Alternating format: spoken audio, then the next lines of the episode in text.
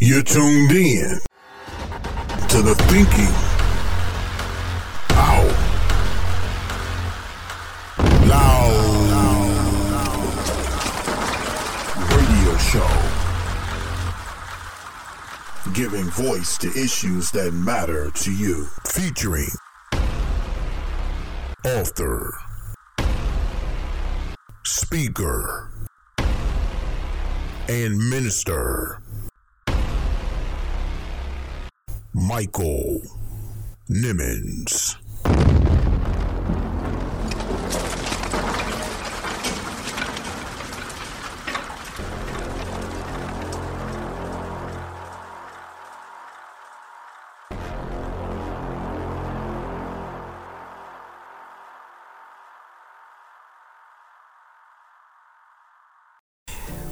Welcome you to another brand new edition of the Thinking Out Loud radio show. And I uh, want to say happy Memorial Day to everybody. I know you all are probably enjoying or getting ready to enjoy your Memorial Day weekend. Uh, but we are uh, back with a brand new edition of the Thinking Out Loud radio show. And uh, right out the gate, we're dedicating uh, this entire show uh, to uh, the young children and the two teachers, the 19 children and the two teachers that were tragically slain at the Uvalde, Texas Robb Elementary School uh, just a few days ago. Today we have not just my commentary, but also she is the youngest uh, Juris Doctorate uh, in our nation's history, uh, 19 years old. Haley Taylor Schlitz is with us on this week's edition of the Thinking Out Loud radio show. Um, either tone tone deaf to everybody else besides their one their one tone their one note. And um, like i said in my op-ed gen z is not not like that. And um, and we're coming and it's too late and so uh, the, the the best that they can do for their for their little chamber for for their little note is um, to, to to extend it as long as possible. So stricting the possibility of voting makes it harder for Gen Z to be able to vote, which means the change is delayed. Not not happening. It's just delayed. It's just delayed. And so um, that's. It's time, time, time, for the Thinking Out Loud radio show. Thought, thought, thought of the week. Is the answer for every problem, every question, every situation or circumstance.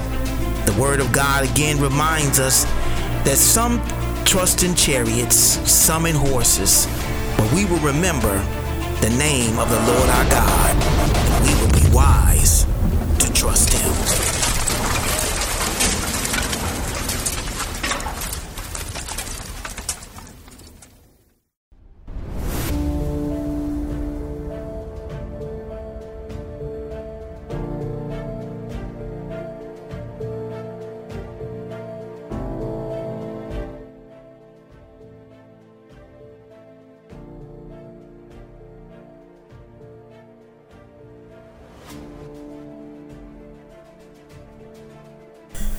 Hello and welcome to another edition of the Thinking Out Loud radio show. And I'm your host, author, motivational speaker, and minister, Michael Nimmons. You tuned in to the show is giving voice to issues that matter to you.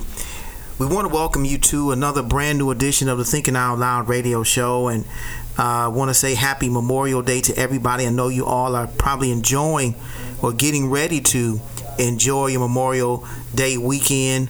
You probably have some great holiday plans coming up and uh, just getting some rest and relaxation. And you also uh, deserve it. Uh, but we are uh, back with a brand new edition of the Thinking Out Loud radio show. And uh, right out the gate, we're dedicating uh, this entire show to the young children and the two teachers, the 19 children and the two teachers that were tragically slain at the Uvalde, Texas Robb Elementary School uh, just a few days ago. Very, very sad and tragic event that took place in our nation's history, and yet another uh, mass shooting uh, that has taken place that we have to grapple with, and um, just uh, very uh, somber mood on today. Um, we are again dedicating of this show to the lives of those young people that were lost and those two teachers and the several people that were wounded and to the many many families that uh, have been impacted by uh, this tragic event that has taken place uh, in just a few days. And in fact, it's our second school shooting, um, a second mass shooting, I should say, that has taken place in just a matter of two weeks or more. Uh, one, the Buffalo shooting uh, in Buffalo, uh, the Buffalo, New York shooting at Tops uh, Market there uh, with 10 uh, shoppers, 10 black shoppers that were killed, unfortunately, at the hands of a deranged white supremacist. Uh, and they're having the services and funeral services and arrangements that are being, some funeral services that are taking place even now as we speak uh, conducted by uh, the, the National Action Network and Reverend Al Sharpton. Um, and uh, we again thank uh, him for his leadership uh, in that regard and uh, being our Black America's eulogist when it comes to these very delicate and sensitive matters. Um, but again, we are taking time today just to pay tribute to those families and those children uh, that is that have uh, were tragically slain. And you know, I really was not going to do a show this week. Um, I was going to take the week off and relax and um, just enjoy the Memorial Day holiday like many of you. But I began to think about it, and the more I thought about it, the more information began to come out about what took place, the more it's been on my mind uh, to come on and talk about what happened and to share what I'm thinking about. And today we have not just my commentary, but also uh, a interview from a dynamic, brilliant young lady who's been on our show before. Um, she is she was on our show three years ago when she was 15 years old and uh, graduating from high school, getting ready to enroll into college. And now, uh, three years later, she is the youngest uh, African American uh, Juris Doctorate uh, in our nation's history. Uh, 19 years old, Haley Taylor Schlitz is with us on this week's edition of the Thinking Out Loud radio show. In addition to talking about her uh, magnificent educational journey, she's going to be talking to us uh, and sharing her thoughts about the mass shooting that took place just a few days ago at Robb Elementary. So, this is um, going to be a great show, guys, and I really uh, believe that um, the, the information that we plan to share, I believe, will be beneficial and um, and helpful to those of you who are still grappling with what just happened uh, a few days ago in Uvalde, Texas at Robb Elementary. In addition to our interview with uh, this brilliant young mind, Haley Taylor Schlitz, uh, we also have a dynamic thought of the week uh, that we will be sharing at the end of this week's show entitled In God We Trust. In God We Trust and um, it is our way of offering words of comfort and encouragement to the families again of those who lost loved ones, their children, their spouses, and relatives just a few days ago in Uvalde, Texas at Robb Elementary. We also want to share with you um, something that is um, very, I believe, exciting uh, about this podcast and uh, what we're doing um, to make it more interactive. We have transitioned from one uh, podcasting uh, hosting network to another, and um, we are now uh, on Anchor. And um, this podcasting network is directly uh, connected to Spotify. And the advantage of uh, this particular network gives us the ability to connect directly with our listeners in a very, I think, unique way.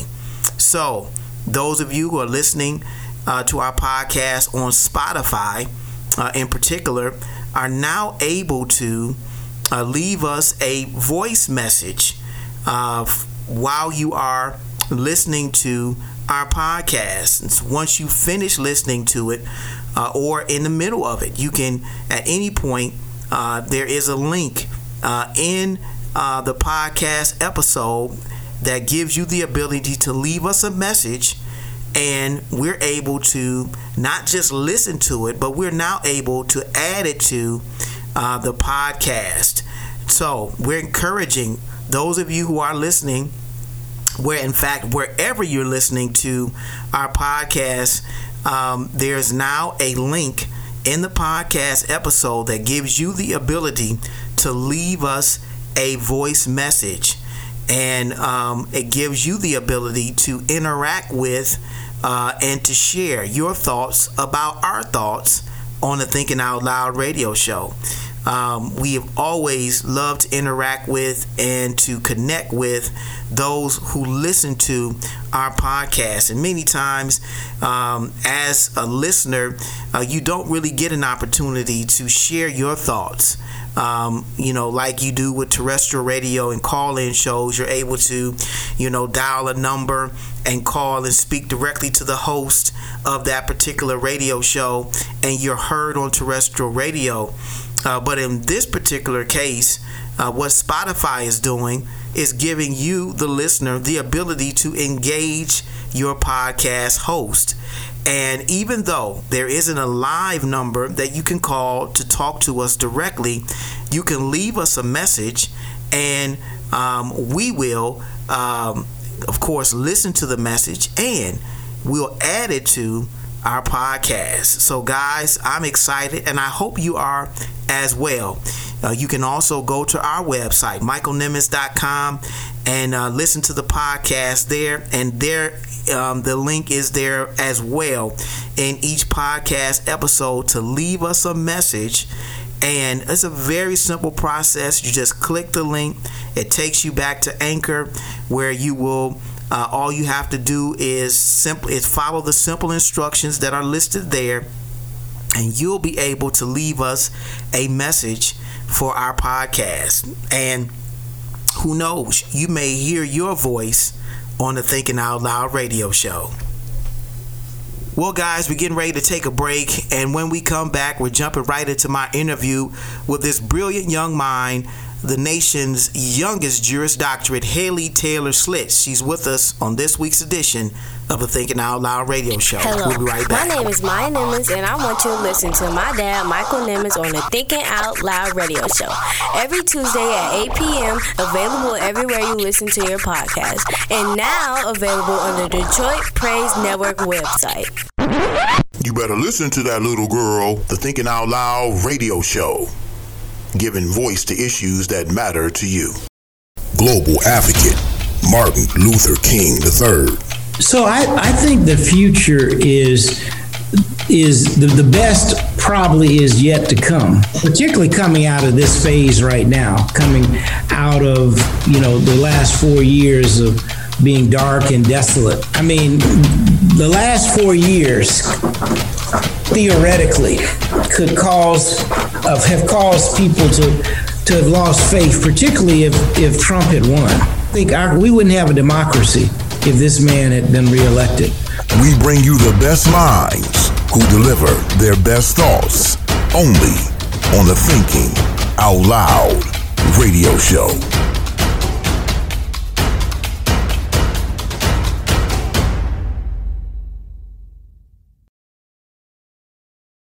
Black to the bone, to the core, to the root. I am to America a very strange fruit, born from a tree nearly wilted from its tribes, into a world content with racial labeling and criminal profiles.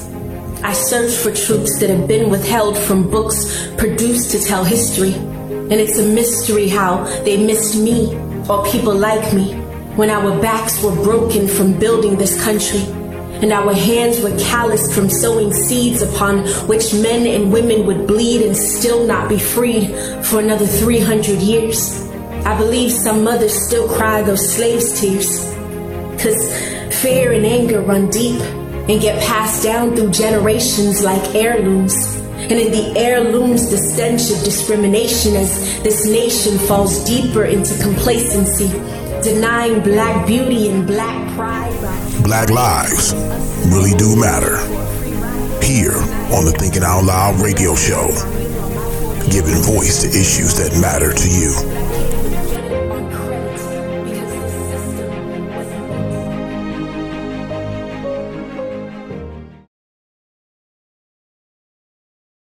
refined, rebranded, reinvented, reinvigorated, revived.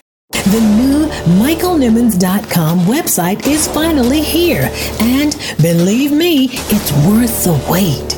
A state of the art website where you can listen to the Thinking Out Loud radio show podcast, watch Thinking Out Loud TV, read the Thinking Out Loud blog, purchase books and swag, and so much more.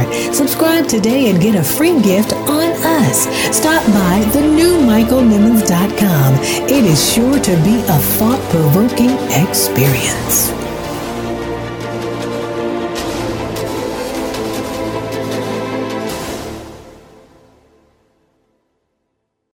What is up, beautiful people? It's your girl Lex Divine in the building, kicking it with yours truly, Michael Nimmons, on the Thinking Out Loud radio and TV show. All right, y'all, stay tuned.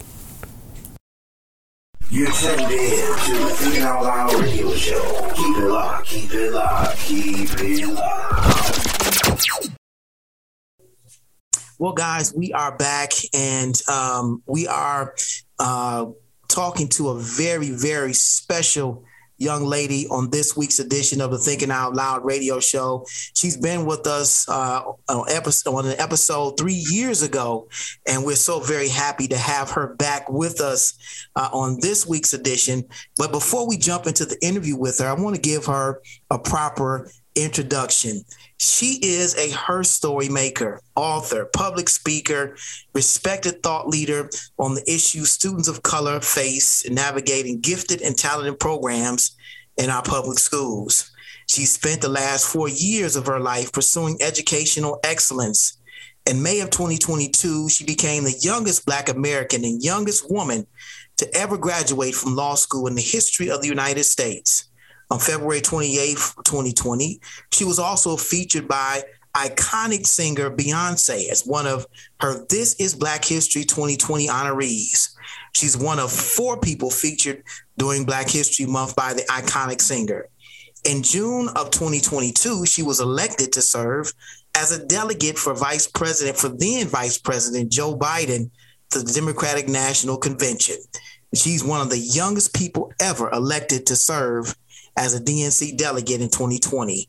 I want you to give a warm Thinking Out Loud radio show welcome to good friend of ours, the youngest Juris Doctorate in U.S. history and advocate and activist, our good friend, Haley Taylor Schlitz. Welcome to the Thinking Out Loud radio show.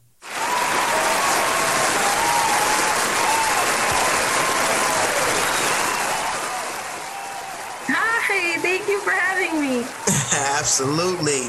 It is so good to see you again.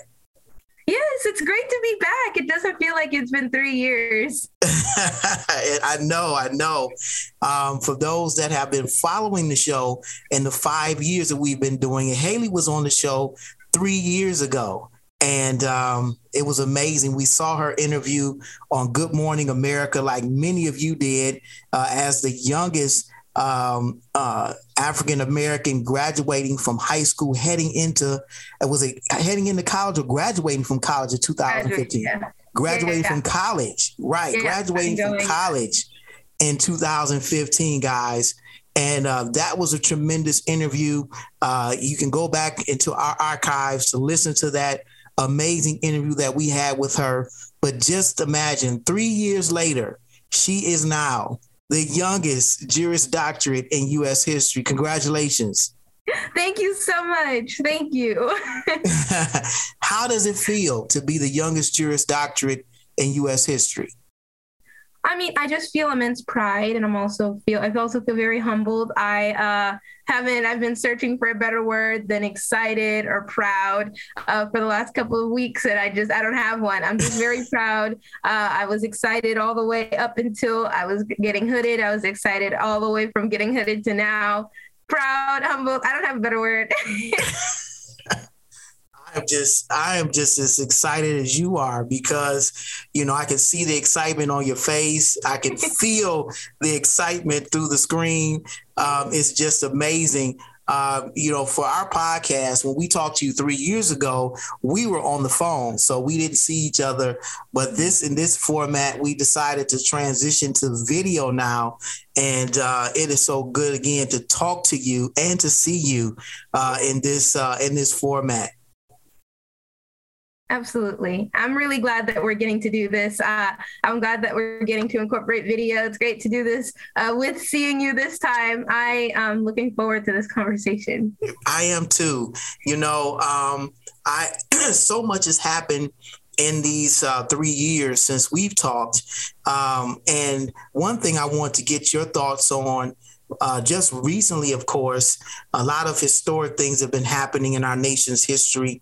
One of which is uh, we have now uh, a nominated and confirmed first ever Black woman as a Supreme Court justice in Ketanji Brown Jackson. I want to know what your thoughts are about that historic, historic nomination and confirmation in our nation's history.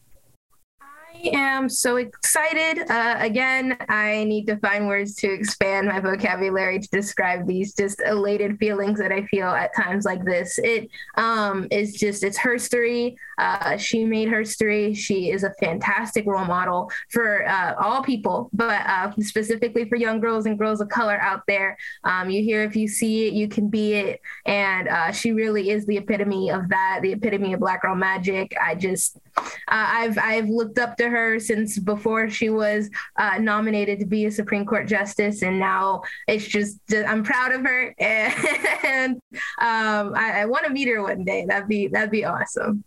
I'm sure you do. Do you, do you see do you see yourself in her when you when you watching it? And I know as many of uh, us who are listening uh, to this interview uh, did you know, watching her speak on the White House lawn after her confirmation, it was such a powerful, powerful speech that she gave. Uh, I know, you know, black young girls uh, and women uh, around the country and even the world were watching this event and and uh, and hopeful about the, the, the the the possibility that exists now in this country. What what what did you think of it when you heard her and you saw her uh, on the White House lawn after she was confirmed? Yeah, I mean, you really hit it on the head. Uh, like you said, nationally, uh, she's an inspiration and a trailblazer for girls and girls of color, people of color, people in general, all over the world. Um, she's an inspiration. And I think it's really important for the world to see that America has taken this step in the right direction um, and getting our voices in the Supreme Court, having a seat at the table, being able to have our experiences heard, our point of view shared. Um, I think that that's really inspiring, not just to people people of color and girls and girls of color specifically in our nation, but also worldwide. Uh, people often turn to America to see what news is going on, to see what we're up to. Um, our activity does heavily influence the world and um, can often inspire people all over the world or scare people all over the world. And um, I think that that was a really inspiring moment for everybody uh, nationally. So you hit it on the head.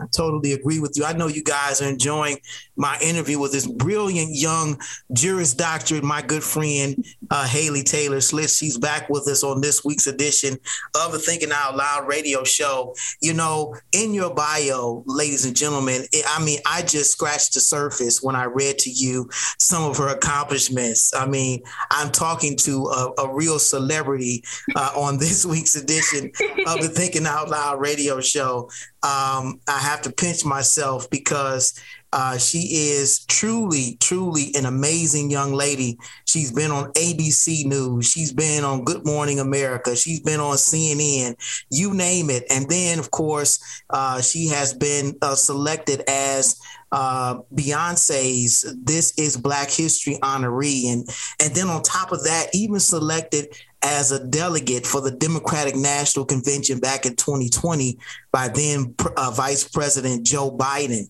I want to know from you what is what do you feel like is your proudest uh, accomplishment in your young 19 years on this earth? That's a great question. And every single time I get asked, I uh, cannot narrow it down to one specific instance, um, only because they're all equal. When I speak to a classroom or I speak to students, uh, I'm always so proud to be able to add that onto my list of things that I've done. Um, not only do I feel like I'm giving back, but I really hope to inspire uh, the student body that I'm talking to. Like I said, whether, well, I guess the young Gen Z body that I'm talking to, just students or otherwise, a youth group of some sort. Uh, I really hope that my story can inspire them to build their path and really thrive and work hard in life and, you know, just really take that control and empowerment and be motivated to work hard. And every single time I speak to a, a youth group, a student body, something of the like, I am so proud to just be able to stay uh, engaged and engage them and give back and hopefully inspire. So uh, all of them are tied for first. Well, that was a good answer, but I know I know one or two of those have got to be at the very, very top of that list. She's, she's being kind to us guys, but I know that there's got to be. I know if I was on Beyonce's list, that's got that would probably have to be number one for me. I don't know, but but she, but she told us that you know they're all pretty much equal. We'll we'll we'll we'll let you off the hook with that. It's true. okay, all right. Uh, I know you guys are enjoying my interview with this brilliant young Juris Doctorate, my good friend Haley Taylor Slit. She's with us on this week's edition of the Thinking Out Loud radio show. Guys, we're going to take a break, but when we come back, we're jumping into another area of our conversation. We want to talk about what's just happened in Uvalde, Texas, with this uh, tragic school shooting. You don't want to go anywhere. You're tuned in to one of the hottest. You're listening to online. the Thinking Out Loud radio, radio, show, show. We'll with right Pastor back. Michael Nimmons. Don't you dare touch that dial.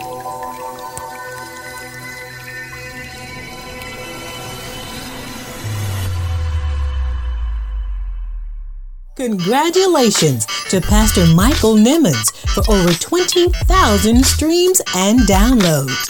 Rate, review, and subscribe to the Thinking Out Loud Radio Show podcast, available on Apple Podcast, Google Play Music, TuneIn, Spotify, iHeartRadio, Radio.com, and MichaelNimmons.com.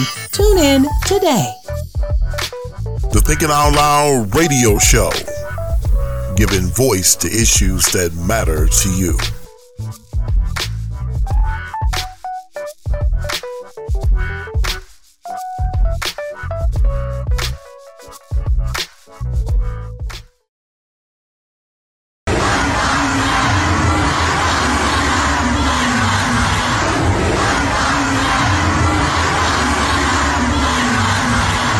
The people have spoken.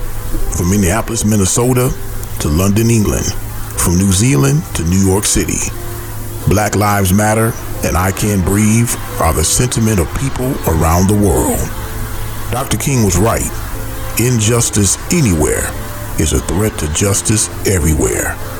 We must do everything we can to continue to march, protest, and rally for justice. Let us march on until victory is won an important message from the Thinking Out Loud radio show.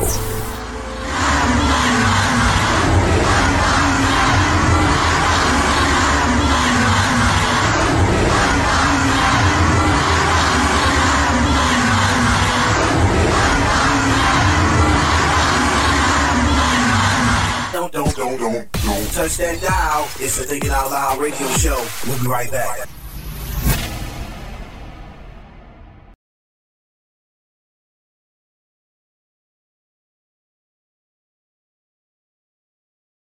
All right, guys, we are back, and I know you are enjoying my interview with this brilliant young Juris Doctorate attorney, advocate, and activist, Haley Taylor Schlitz, is back with us on this week's edition of the Thinking Out Loud radio show. And in the first segment, we talked a lot about her accomplishments, but again, I'm sure we just scratched the surface uh, and all that she has done uh, and is doing.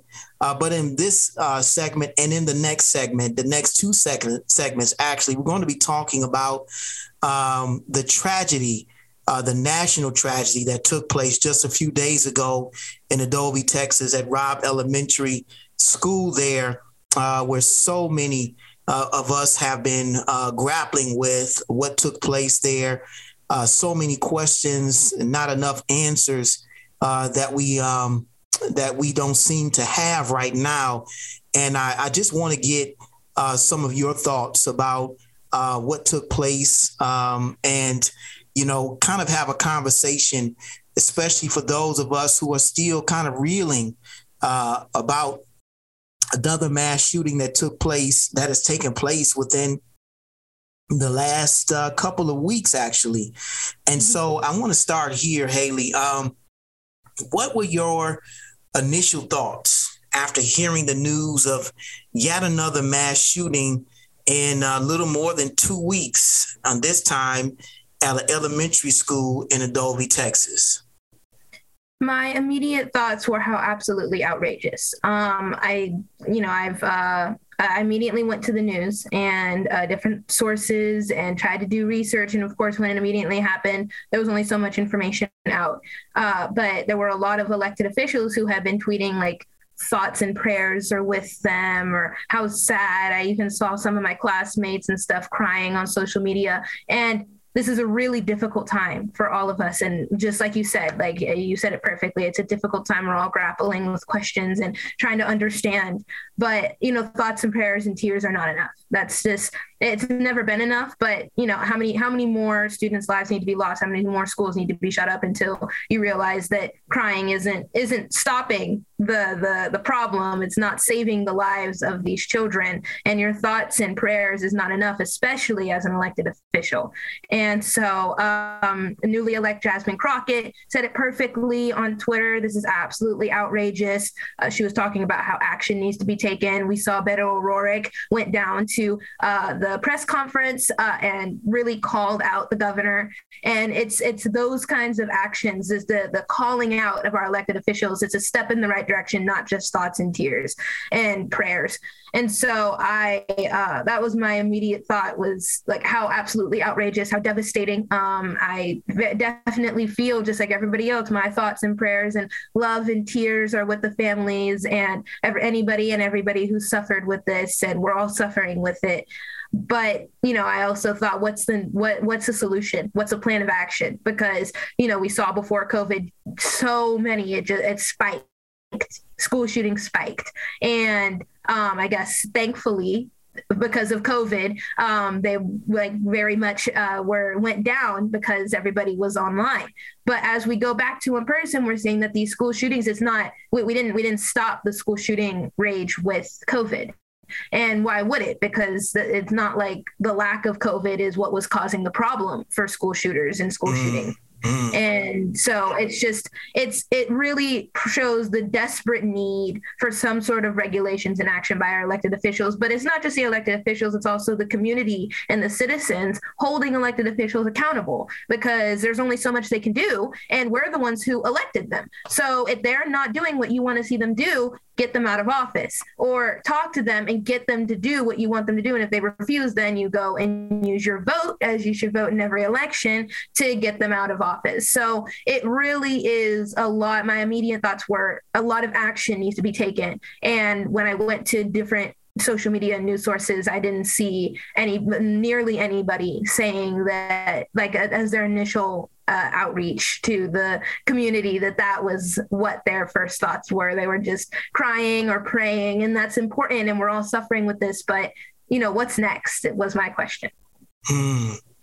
I, I, agree with you uh, 100% i mean yes um, our initial thoughts were um, outrage um, uh, disappointment it was uh, frustration.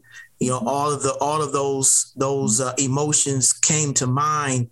You know, when we heard about what took place just a few days ago, uh, and and even thinking uh, thinking back to the mass shooting in Buffalo at mm-hmm. Tops Market at Tops Market, uh, and and and here uh, just a little more than two weeks ago, uh, we're now uh, suffering from yet another national tragedy uh, at the hands of a deranged teenager.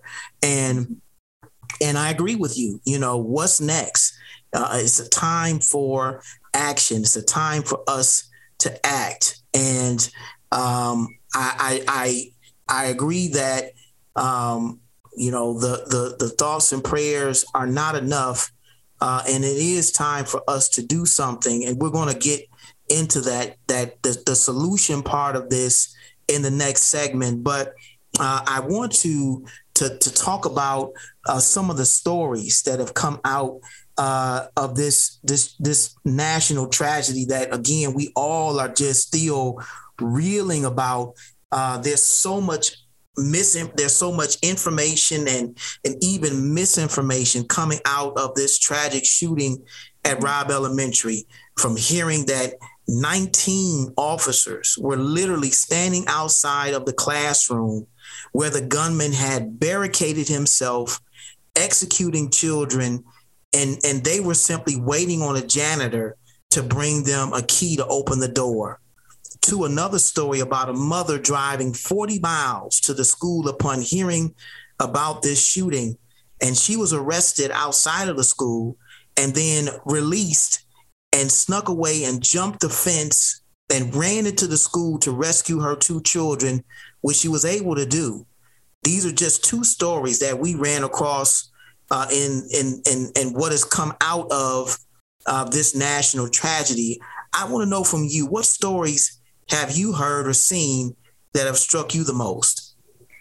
Yeah, those two that you just named about the police officers and the mother are definitely very moving. And I think it does spark a lot of conversation about police qualifications and uh, what maybe that, that standard should be raised. But that's maybe for the solution segment. Uh, but one of the stories that hit closest to me or really, really make, got me thinking about just the world we live in was um, a story I heard about an 11 year old girl who played dead and covered herself with the blood of her classmates, um, pretending to be dead to not get shot by the killer. And it worked. Um, she had some some uh, injuries, but she's not dead. And it's just the ability to stay calm enough in that situation to keep your head while you know those around you are losing theirs and really um, like come up with a plan of action that worked. Um, it makes you question whether or not that was her idea or a conversation that happened at home. And it makes you wonder if there are conversations happening at home where people have to talk to their 8 9 10 11 12 year old elementary school students if a gunman comes into your classroom put blood on yourself and play dead is what you need to tell your your children your bona fide children about and they shouldn't have to go to school worrying about which class one of their classmates you know at their table of four it's you know like look to your left look to your right. One of you guys might not be going home. Like that's completely inappropriate. And we all agree to that but like we were just saying that it's not enough to just agree. To do something about it. And so that story really struck me because like i said not only that even if it was a conversation at home, she was able to execute that plan and like bring herself to get the blood of her classmates and put it on her, to not be crying or anything to the point where she was looking alive and got shot um, just to be able to keep calm and do that, remember that that was the conversation they had and do it um, is extremely impressive. And, um, and, and she obviously uh, she she's very smart, and it's very unfortunate that that had to happen at all, obviously. Um, but on top of that, like I said, it makes me wonder if that was something she came up with in the moment as the gunman was shooting kids down, or the more likely situation is that she was talked to at home about this exact situation, which is very unfortunate. None of this obviously is a fortunate outcome or situation, but the fact that any of this needs to happen, but conversations at home preparing for these things to happen is not the solution. The solution is not for parents to take it upon themselves to tell their kids how to not die in a mass shooting at school. Like it, the the the solution is on representatives and the community to write laws and you know get active to fix these problems that are causing these school shootings. So that's a story that stuck with me. And um, like I said, it, it, does bring a lot of questions uh, to mind as to what's next. Yeah, I, I, I completely agree, and I heard that story as well. And you bring up a good point about you know what what was she in the moment when when when she came up with that that plan of action to save herself, or mm-hmm. was it a part of a conversation that she had with her parents, uh, and which, of course, is unfortunate that you have to have those kinds of conversations with your children at 11 years old. Uh, it's just so sad. And then I also heard another story about a substitute teacher uh, who was smart enough uh, to tell her students to turn the lights off in the classroom and everybody get on the floor. And the gunman would walk by the classroom because he didn't think anybody was in there because the lights were off, and and, and that entire classroom uh, were were saved from the carnage uh, that he inflicted on those other classmates. And so, you know, those are just a few of the stories that have come out as a result of this national tragedy that took place at uh, uh, uh, at Robb Elementary just a few days ago. And again, it is we're still reeling about it. Uh, again, so many questions and not enough answers uh, to suffice when it comes to you know why this happened. You know what was his motive, and uh, and how could have this how could this been a, have been avoided? Uh, and all of that uh, is just tremendous. And I wanted to take time today to dedicate this episode to those families that were impacted by the 19 children that were lost and the two teachers that sacrificed their lives for their their uh, their students and then you heard about I'm sure you heard about the the one teacher who whose husband um, well she died and her husband was planning for her funeral and he had a heart attack and uh, and died as well so now you have uh, children that uh, have lost both of their parents mm-hmm. in just days apart from each other. Just, tra- just tragic. And I know that um, this is some difficult times, and uh, you know, it's just it's it's sad. i'm I'm I'm at a point now where we, we we're asking the question, uh, what's next? Uh, what is next? And you know, mm-hmm. after hearing about uh, uh, Haley, after hearing about the blatant dereliction of duty from uh, the uh, the the Uvalde uh, Uvalde, Texas Police Department. You know, all of the different things that you know it looks like they didn't do. And at one point, the Texas Governor Greg Abbott was, you know, lauding and touting their quick response. But then the more uh, investigating had been done, more information was coming out to uh, uh, to the to the contrary that you know they did not go in as quickly as they should have. Um, they they took longer than they should have in responding to what took place. In fact, uh, there was a tweet I believe by Abby Phillips from CNN who who said that uh, the officers uh, on the outside uh, were telling the federal marshals not to go in because the active shooter was barricaded in the in a room and was basically no, no longer a threat uh, to their knowledge. When children were calling nine, when children were calling nine one one, at the same time requesting for the police uh, to come in for help, and so with with with this blatant dereliction of duty, uh, what do you see happening? What is going to be the fallout as a result of this? Do you see class action lawsuits being levied against the police department, possibly even the school district and the administration? What do you see the fallout being, especially now that uh, the killer or the gunman has been killed uh, mm-hmm. in uh, in response uh, uh, in in the response to what happened? Yeah, absolutely. I do see lawsuits coming. Um, I feel like that's that that is very foreseeable. Um, like you said, maybe against the police, against the school district administrators. Um, I see all of those as uh, very, very possible. Um, I also see, uh, hopefully, uh, a, wave of, of, voters coming out and voting for uh, maybe new elected officials. Um, as this is hopefully, hopefully, this has happened enough times now where um, you know one should be enough but uh, you know with covid maybe people forgot that this was a problem that needs to be addressed. And um, hopefully this is a reminder if if nothing else uh, to allow people to get motivated to go out and vote and uh, maybe vote for a change in the way our elected officials think.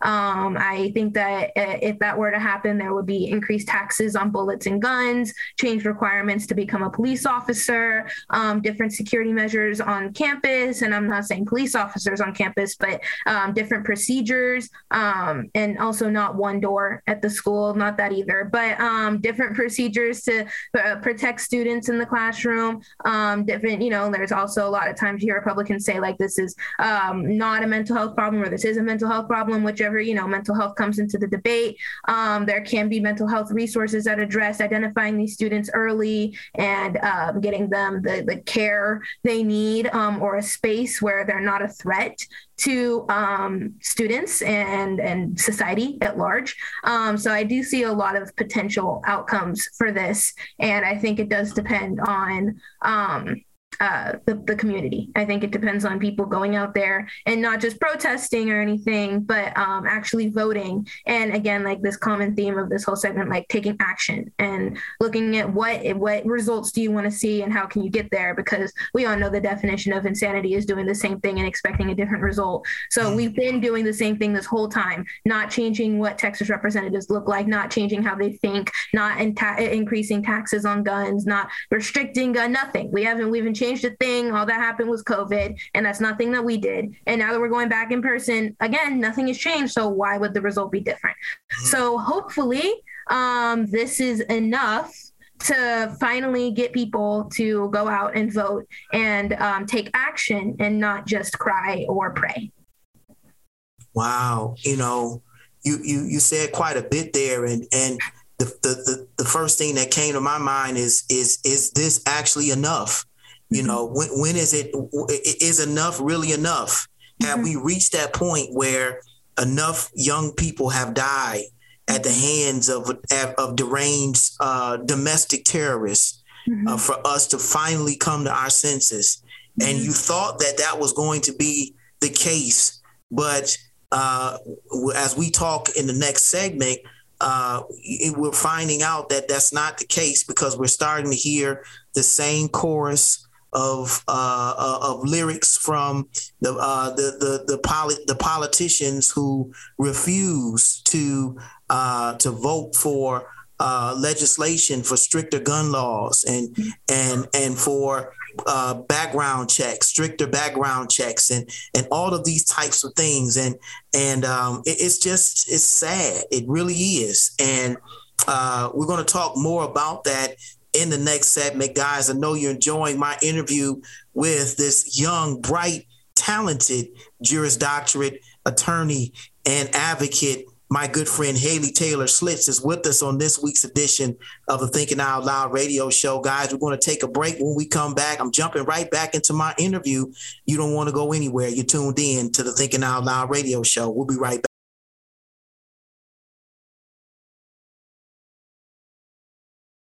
Don't, don't, don't, don't, don't touch that dial. It's the Thinking Out Loud radio show. We'll be right back.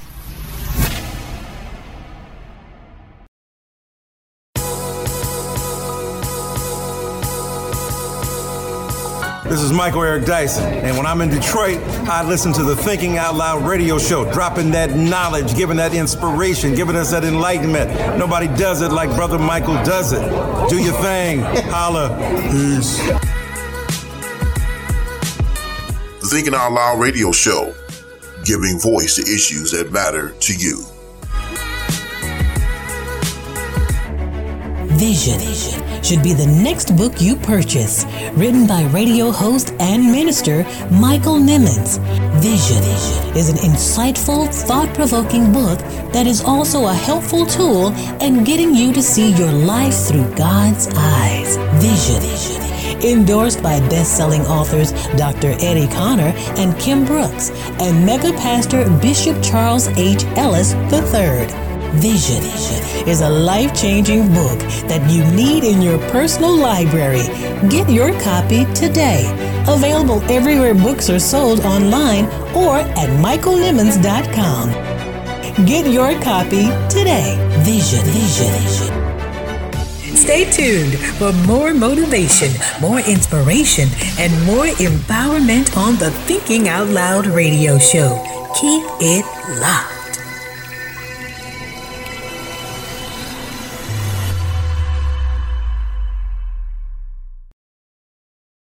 Don't, don't, don't, don't touch that dial. It's the Thinking Out Loud radio show. We'll be right back.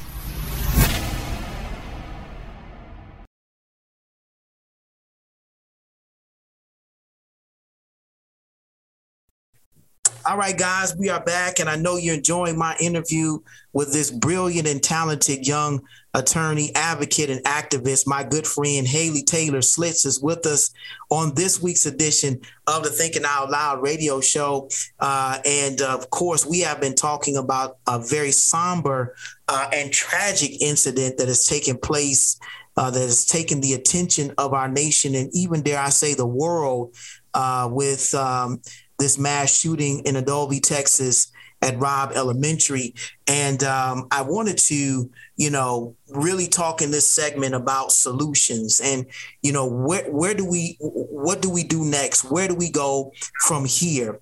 According to NPR, uh, Haley, there have been 27, I can't believe that, 27 mass shootings in 2020 alone this year so far.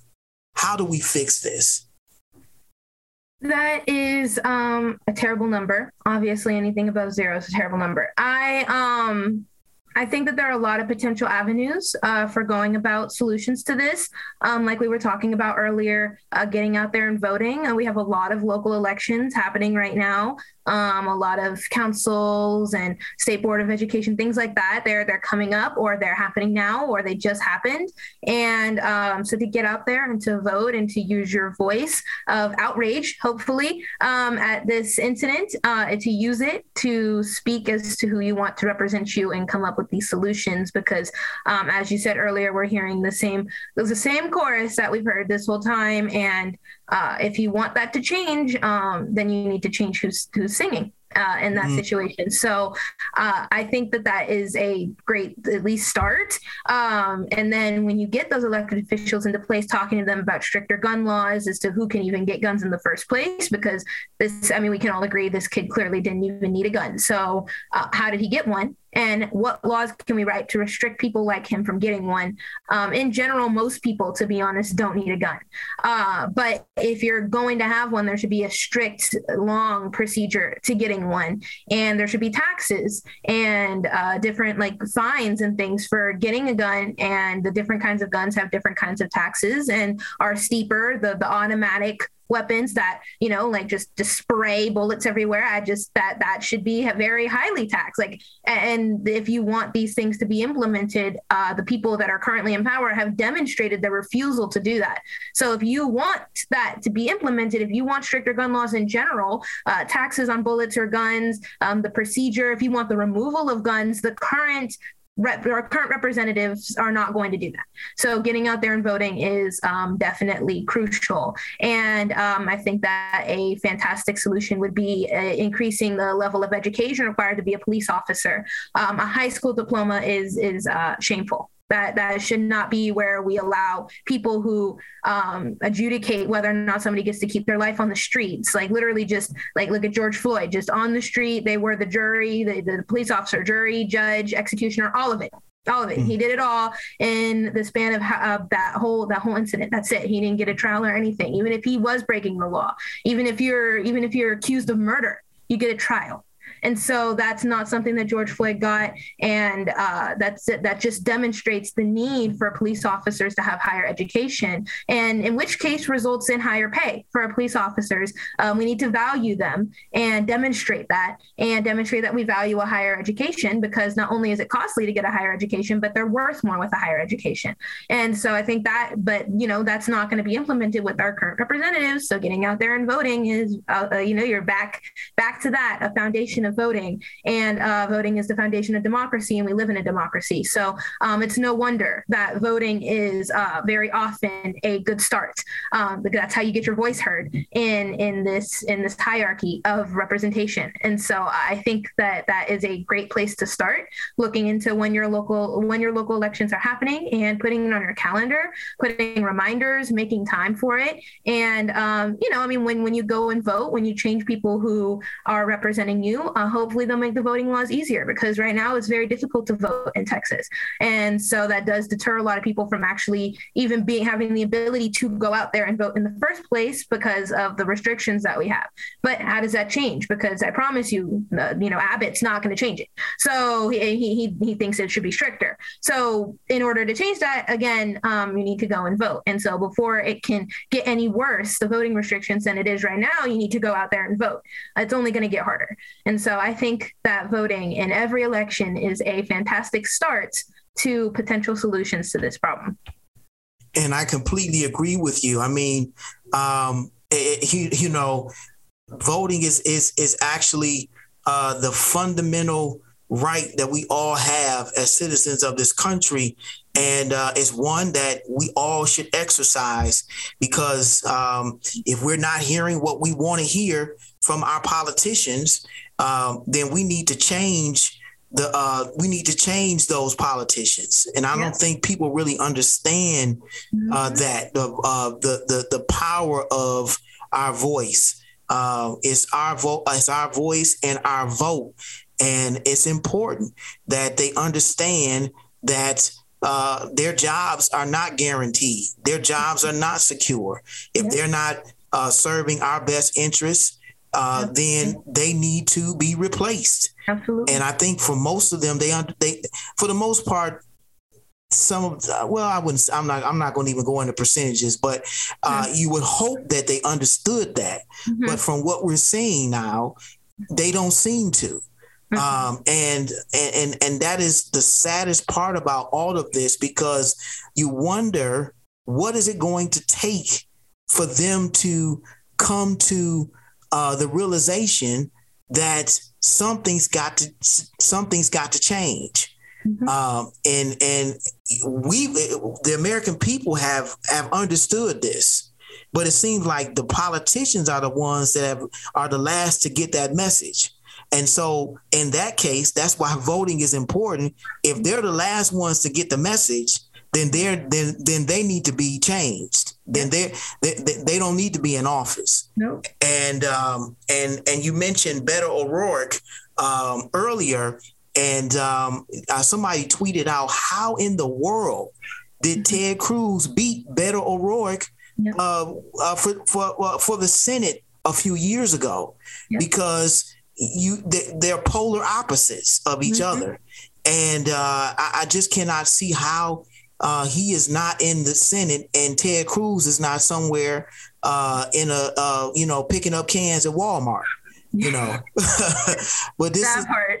yeah, this is it, and this is sad, it, and it's a reflection of where the Republican Party is, and we'll talk more about that in this next question because it, it you know here the the the the the, the politics of this is coming out and and we're starting to see this more we're starting to see this happen more and more you know the nra everybody knows about the nra and, and they're holding their 151st convention less than 300 miles from where this shooting took place in texas. And already this tragedy is being politicized by the likes of politicians uh, Donald, uh, the likes of politicians like Donald Trump, Ted Cruz, and many, many others.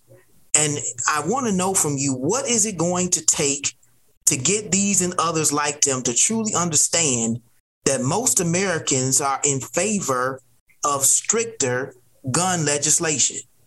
They understand.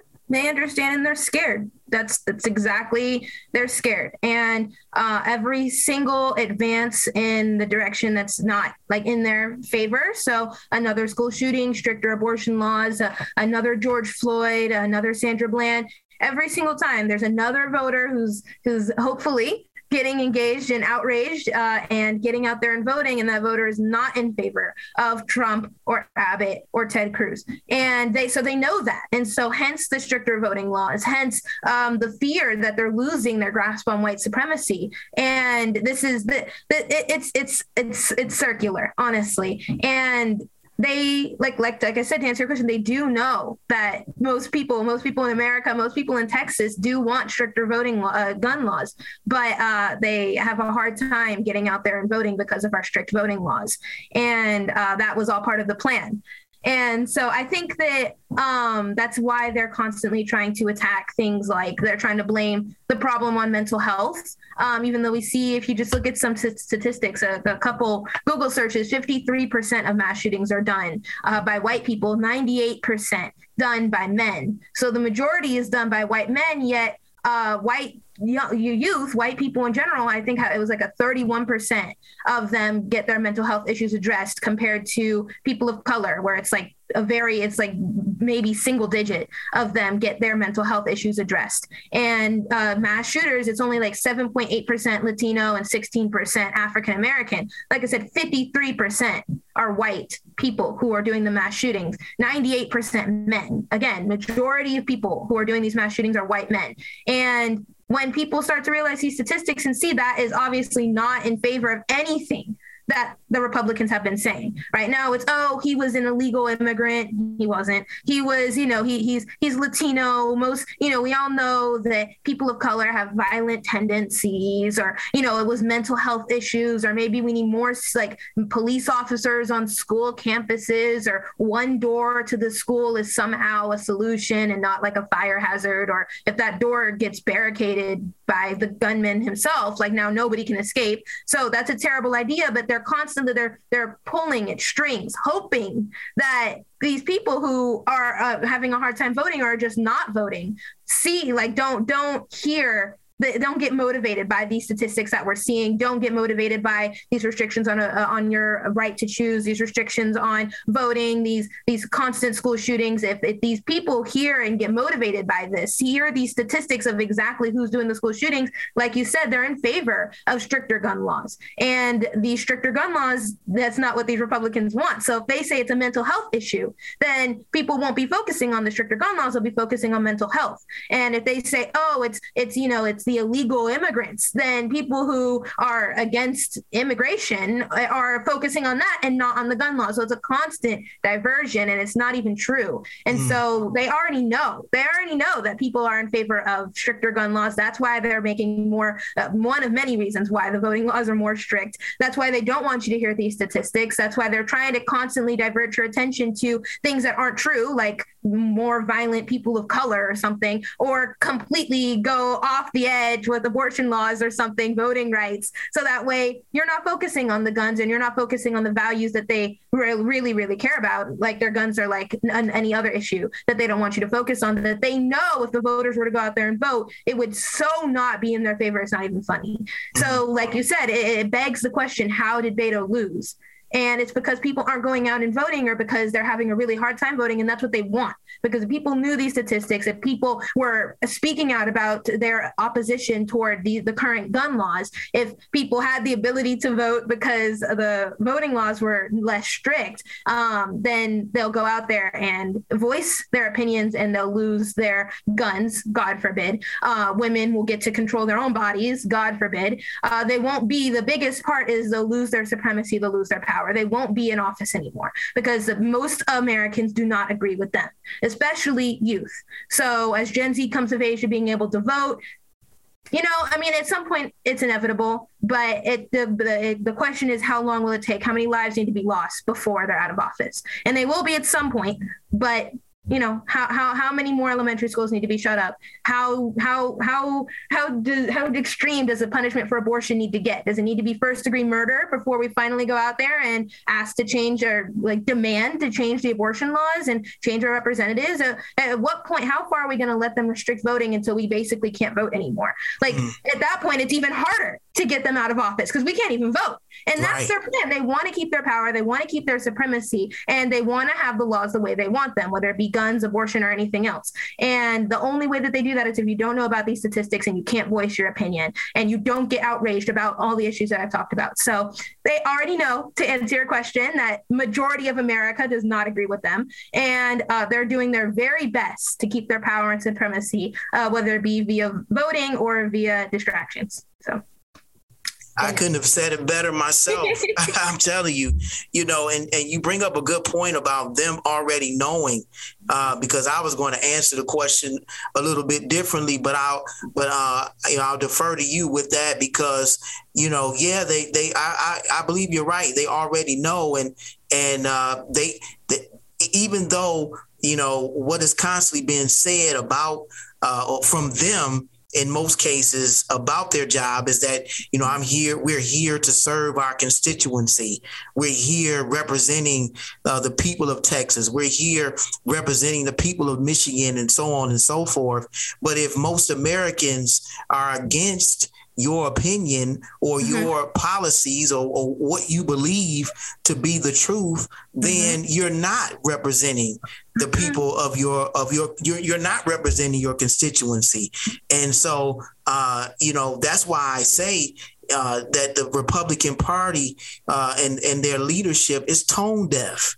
They're they're they're they're when they when they talk, it's like they are uh, separated from the people they're representing because those very same people are uh, diametrically opposed to everything that these politicians that claim to be representing them believe in, and uh, it's sad. It really is.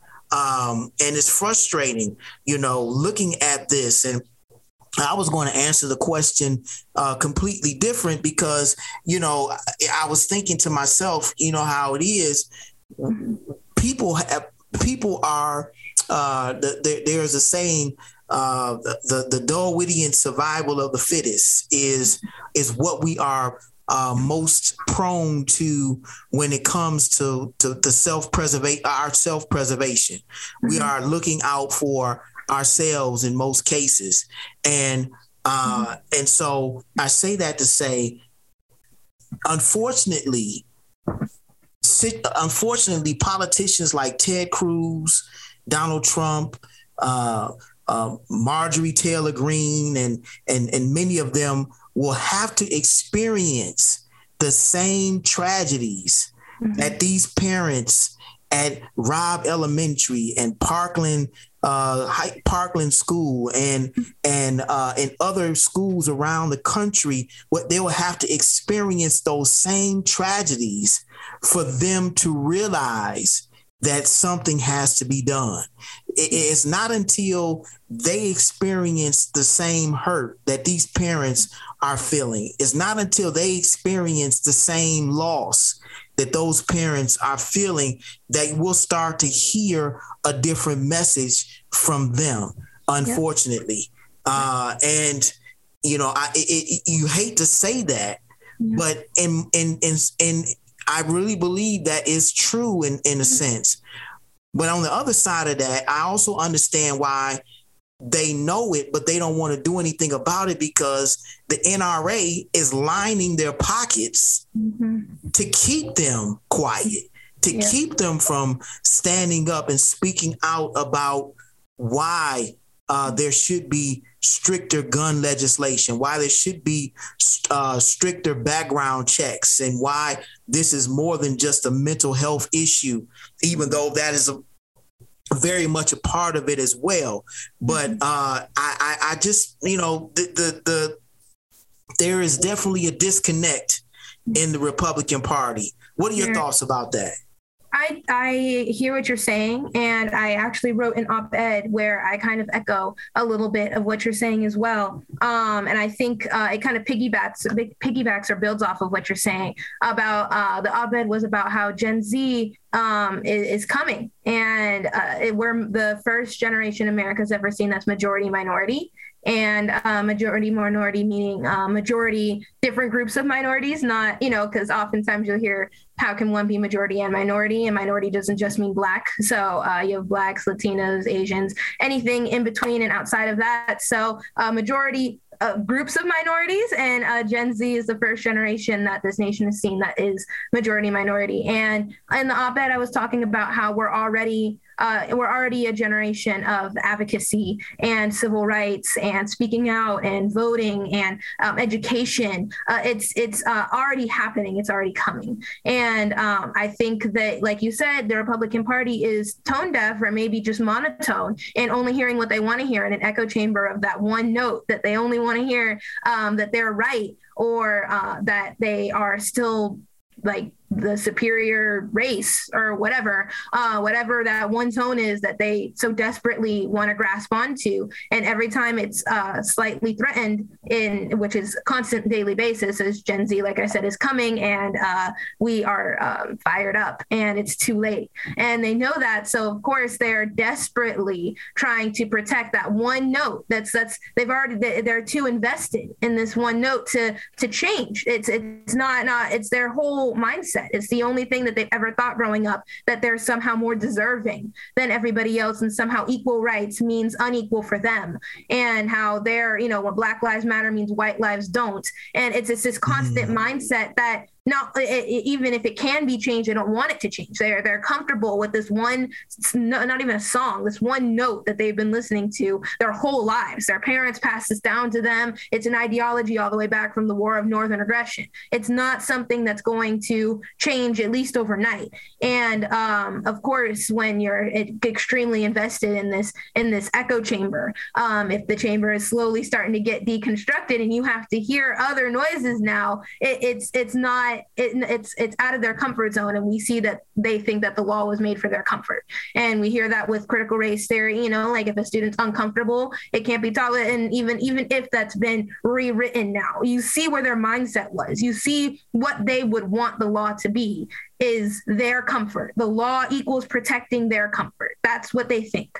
And now that that's not that's gradually but nonetheless not the case, it's it's it's a threat and um like, i guess like any like any other being on this planet when you feel threatened your options are fight or flight. And they're fighting and they're fighting for their one their one note the one thing that they have the one thing that they know their echo chamber of everybody else knowing that one thing. And uh, if you take that from them they they have nothing left and they have to admit that they were wrong that there are other notes in in the world and other things other truths that other people are living and singing and hearing. And they they they they would have to admit that they're wrong that they've been wrong their parents were wrong their the way that they've been practicing their religion is wrong. Like they would have to and they're not. They they can't and even if they can they're not. And um, so like you said it's really um, either tone tone deaf to everybody else besides their one their one tone their one note. And um, like i said in my op-ed gen z is not not like that. And um and we're coming and it's too late. And so uh the the the best that they can do for their for their little chamber for for their little note is um to to to extend it as long as possible. So stricting the possibility of voting makes it harder for gen z to be able to vote which means the change is delayed not right. not happening it's just delayed it's just delayed and so um that's the best they can do is delay it and they're trying to delay it as long as possible and do everything in their power to divert people's attention from the fact that they're delaying change. So, you know, abortion is murder. And everybody's like, oh my God. And now they're delaying they're, they're that that distraction, which is still very valid and completely inappropriate. But nonetheless, while we're focusing on that rightfully, the voting laws are getting stricter. Or name something else that delays change because we're either not voting because it's hard or we're just not and because we don't think it's like valuable or something. Or if we are voting it's only a few of us and they've made it easier for their population their republican population to vote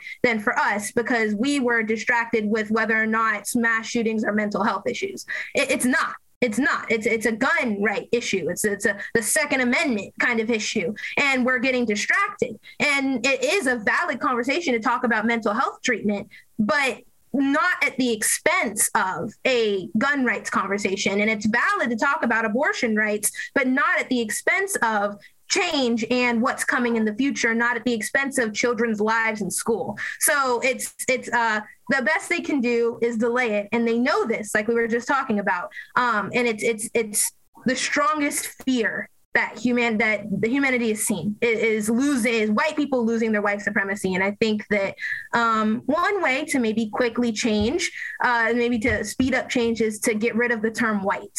Um, i think that white is a term that they use to uh, find common ground uh, to advance their uh, their oppression basically. And so I've, I've been to Europe, and if you go to Europe, they they're not white. White doesn't exist in Europe. You have your French, you have German, and if you go to Germany and call somebody in Ger- Germany white or French, they're like, no, I'm not white. What? White? I'm German. Like don't don't call me that. I'm German. You come here though, somebody who's uh, American but has German descent, they're white in America but their but their ancestors were German, and if you called them white, that that's wrong. Called them French, that's wrong. But if you come to America, French, German, white, they're all they're all they're all together because otherwise you have they're they're not they're not the majority. You know, being French is not the majority, being German is not the majority, but being European is a majority, enough of a majority to advance their oppression. So maybe one way to stop their delay of change is to uh, dismantle their their army that's protect that's that's advancing everything that they want. And so um, i think that playing by their rules uh, uh, is, you know, you'll hear the quote like, I'll let you write the legislation, I write the procedure, and I'll beat you every time. Playing by their rules is um, definitely a disadvantage. So, um, you know, that the the tongue of the oppressor is smith to be a, a shield for them and a sword against us. And I think that that's something that if we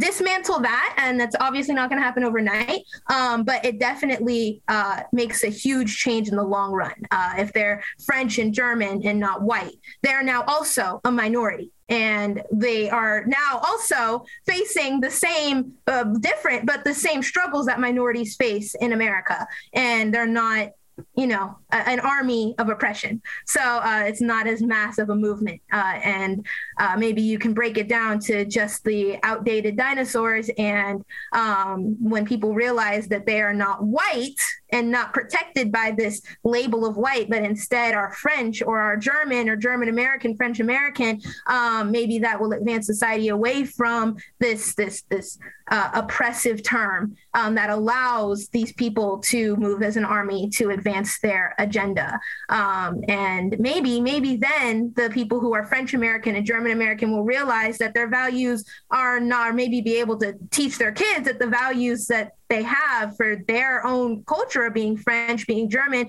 is not in line with what these what these people who are like identify and purely identify as white completely disregarding any european heritage um they're they are the ones that are the the main the nucleus of the problem you know they're the ones who um, are at no saving point uh, point past saving no return and uh, they are the ones who are like i said the nucleus the, the extremists like donald trump uh, would never say that he's french american or german american or name any other place in europe american he would never say that he's white no. and he is right. white till the day he dies mm-hmm. and so those people like him are the nucleus of the problem but you often hear about this reasonable middle and and uh, the reasonable middle, if you can um, demonstrate to them that they're not white and the values that come with being French American or German American does not align with Donald Trump.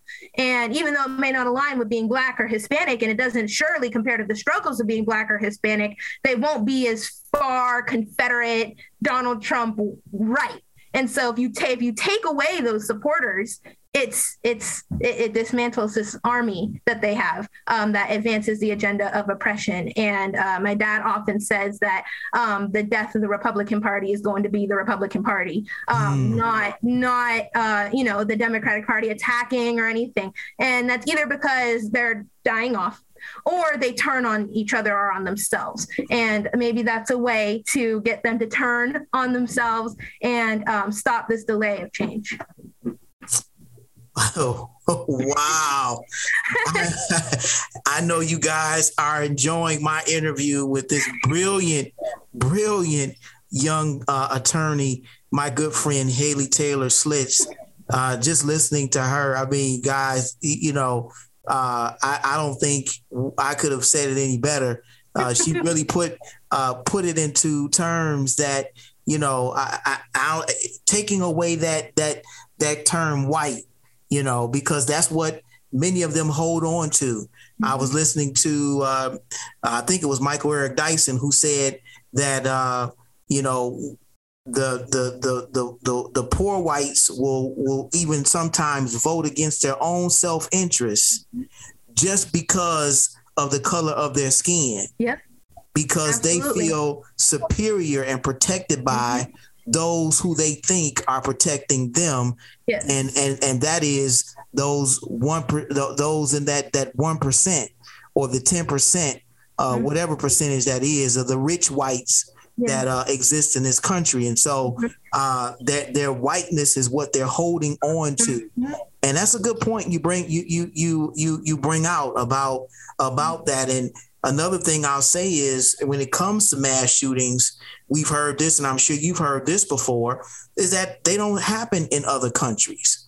Uh, mm-hmm. Uh, they're only happening in the in this country, mm-hmm. and it's because uh, we haven't come to our senses uh, and uh, put in place uh, stricter gun legislation and stricter laws, and and and put those things in place to protect uh, our citizenry. Uh, and um, it, it's it's sad to uh, have to even have this kind of conversation, unfortunately, but it's one that we have to have.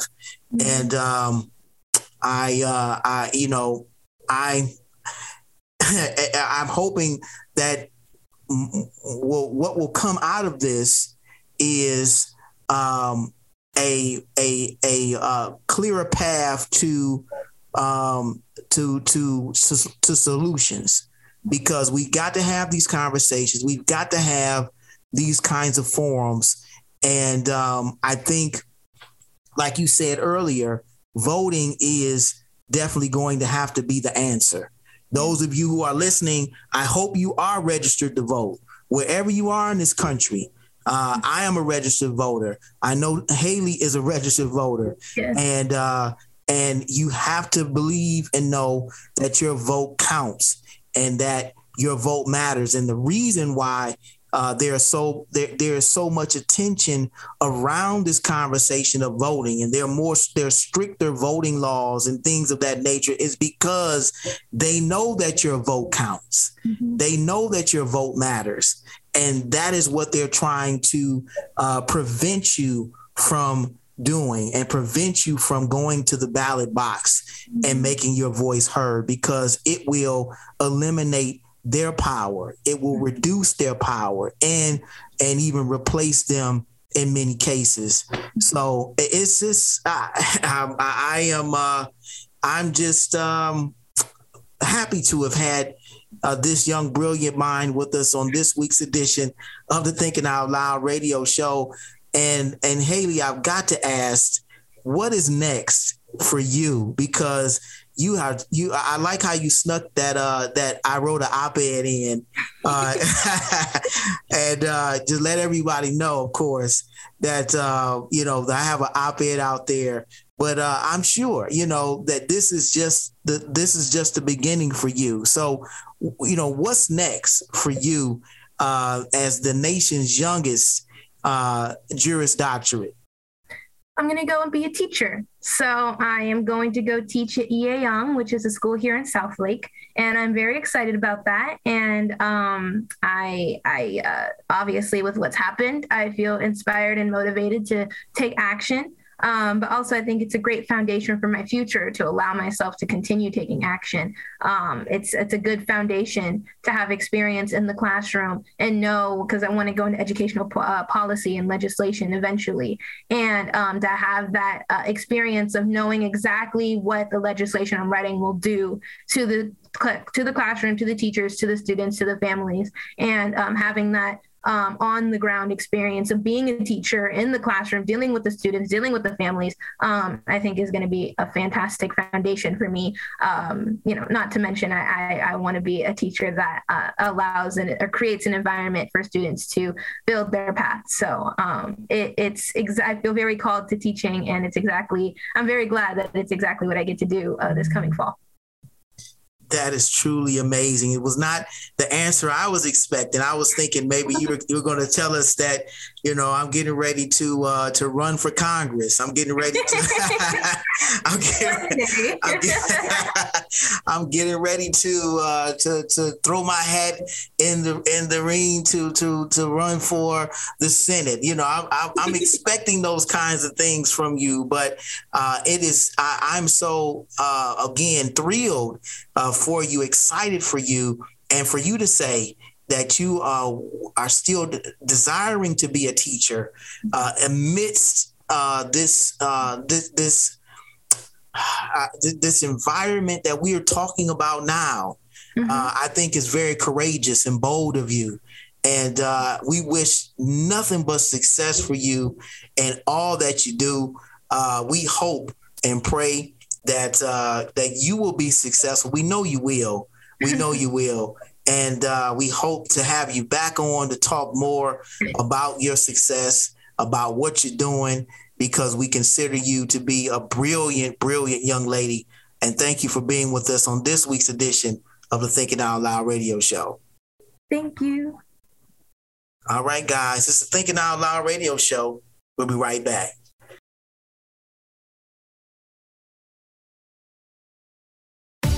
You're listening to the Thinking Out Loud radio show with Pastor Michael Nimmons. Don't you dare touch that dial.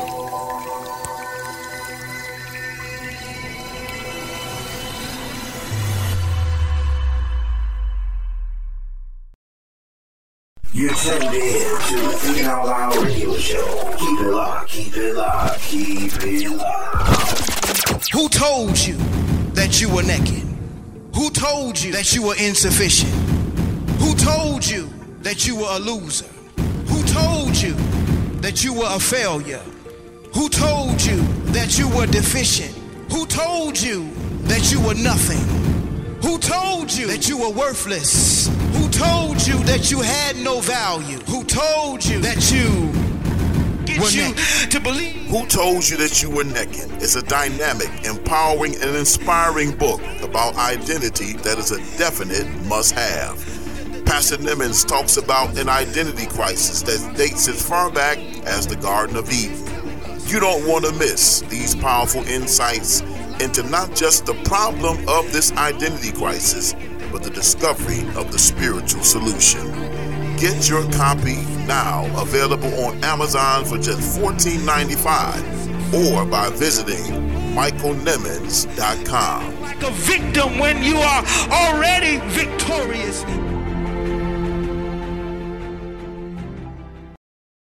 It's time, time, time, time for the Thinking Out Loud radio show, Thought, thought, thought of the Week.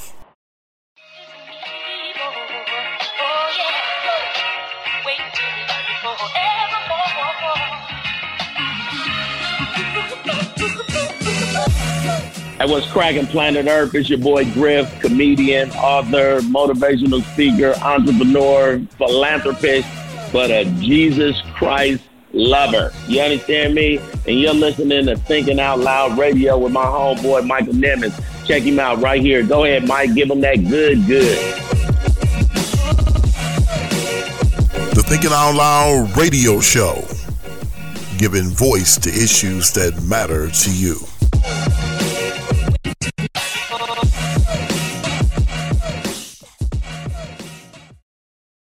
It's time, time, time, for the Thinking Out Loud radio show, Thought, Thought, Thought of the Week. This week's thought is entitled, In God We Trust. Today, as we reflect upon the events that took place just a few days ago in Uvalde, Texas, and the lives that were lost because of the senseless gun violence of a deranged and sick teenager, we want to offer some words of comfort and compassion to the families of the 19 children and the two teachers whose lives were lost in what is being aptly called a national tragedy. Here we are just two weeks ago, apart from yet another mass shooting that has caught the attention of not just the nation, but the entire world.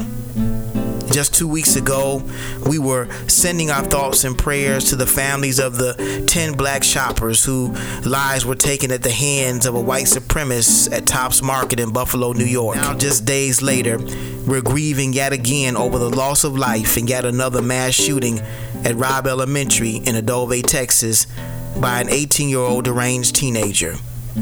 Will this problem of gun violence ever end?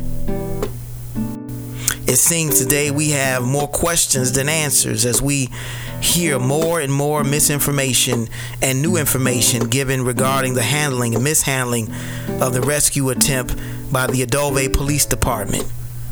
What was once touted and lauded as a quick response by police from Texas Governor Greg Abbott is now being viewed as a tremendous disaster after discovering that it took the police between 40 minutes to an hour to actually go into the school to apprehend and kill the killer finding out that 19 officers were waiting outside of the classroom where the killer was barricaded and executing children.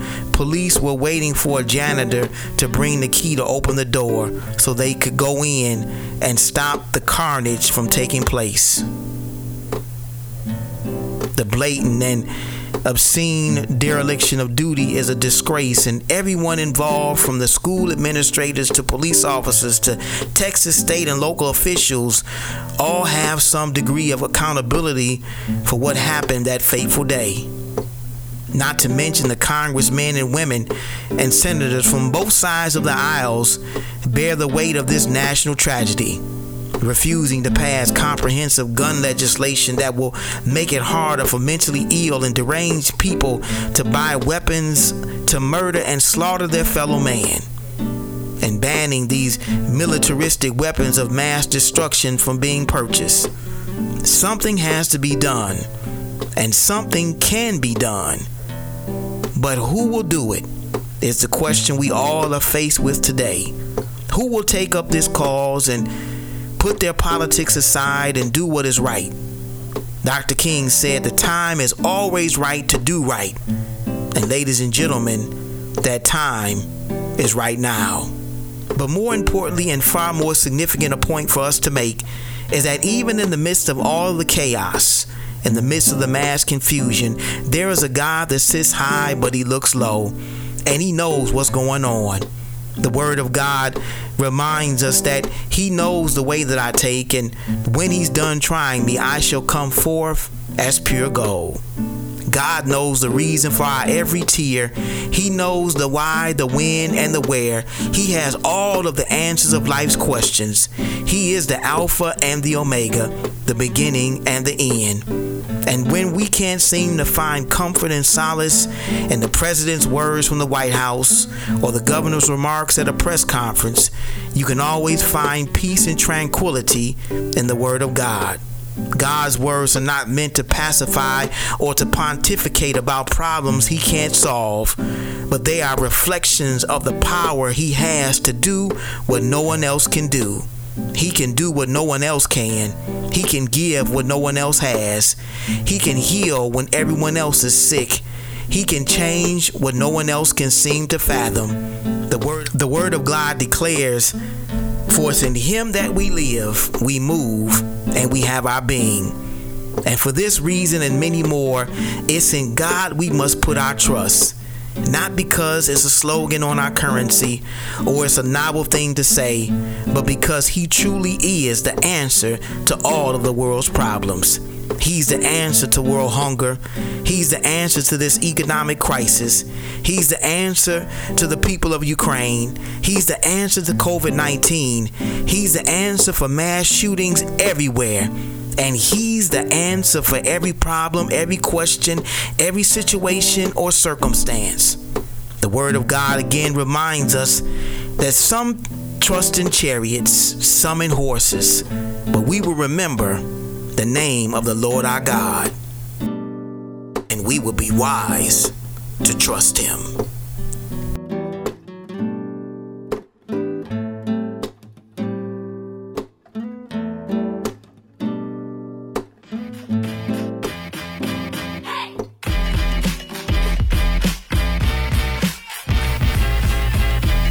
I pray you blessed by the thought of the week entitled In God We Trust. The wisest king to ever live declared in Proverbs 3 and 5 to trust in the Lord with all of your heart and to lean not to your own understanding, but in all of your ways acknowledge him, and he shall direct your path.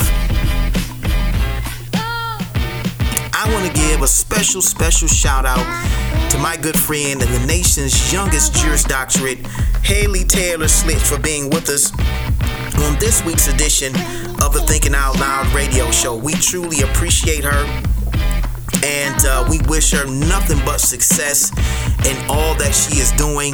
Uh, she is definitely a friend of the show, and uh, we are just godly proud of all that she's done and accomplished. And we know for her the best is yet to come. And thank you so much for tuning in to this week's edition of the Thinking Out Loud radio show. We truly, truly appreciate you. And to the families, again, of those uh, who were lost uh, at the tragic at the uh, tragic mass shooting in Uvalde, Texas, Robb Elementary. Our hearts, our thoughts, and prayers go out to each and every one of you. Um, you know, I, we know that this is a hard time. The Word of God says, Heaven has no sorrow, earth has no sorrow, that heaven cannot heal. And we hope and pray that God will give you comfort uh, in this time of need. Uh, just know that God is with you no matter what men might say, no matter what they might do. We fail each other time and time again, but God never fails.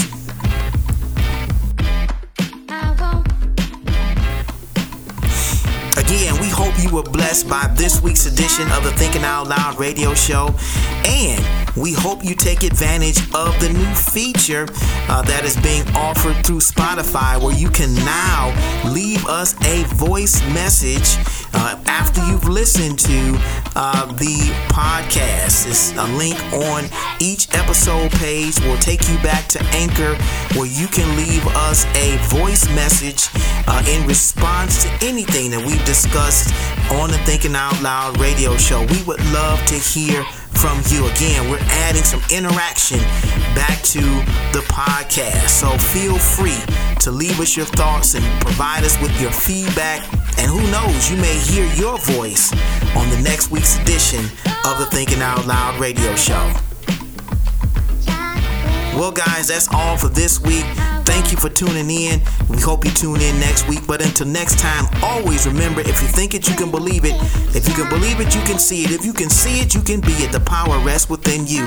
The mind is the most powerful muscle in your body. Use what you got to get what you want. The power is in you. It's the Thinking Out Loud radio show. Thank you for listening.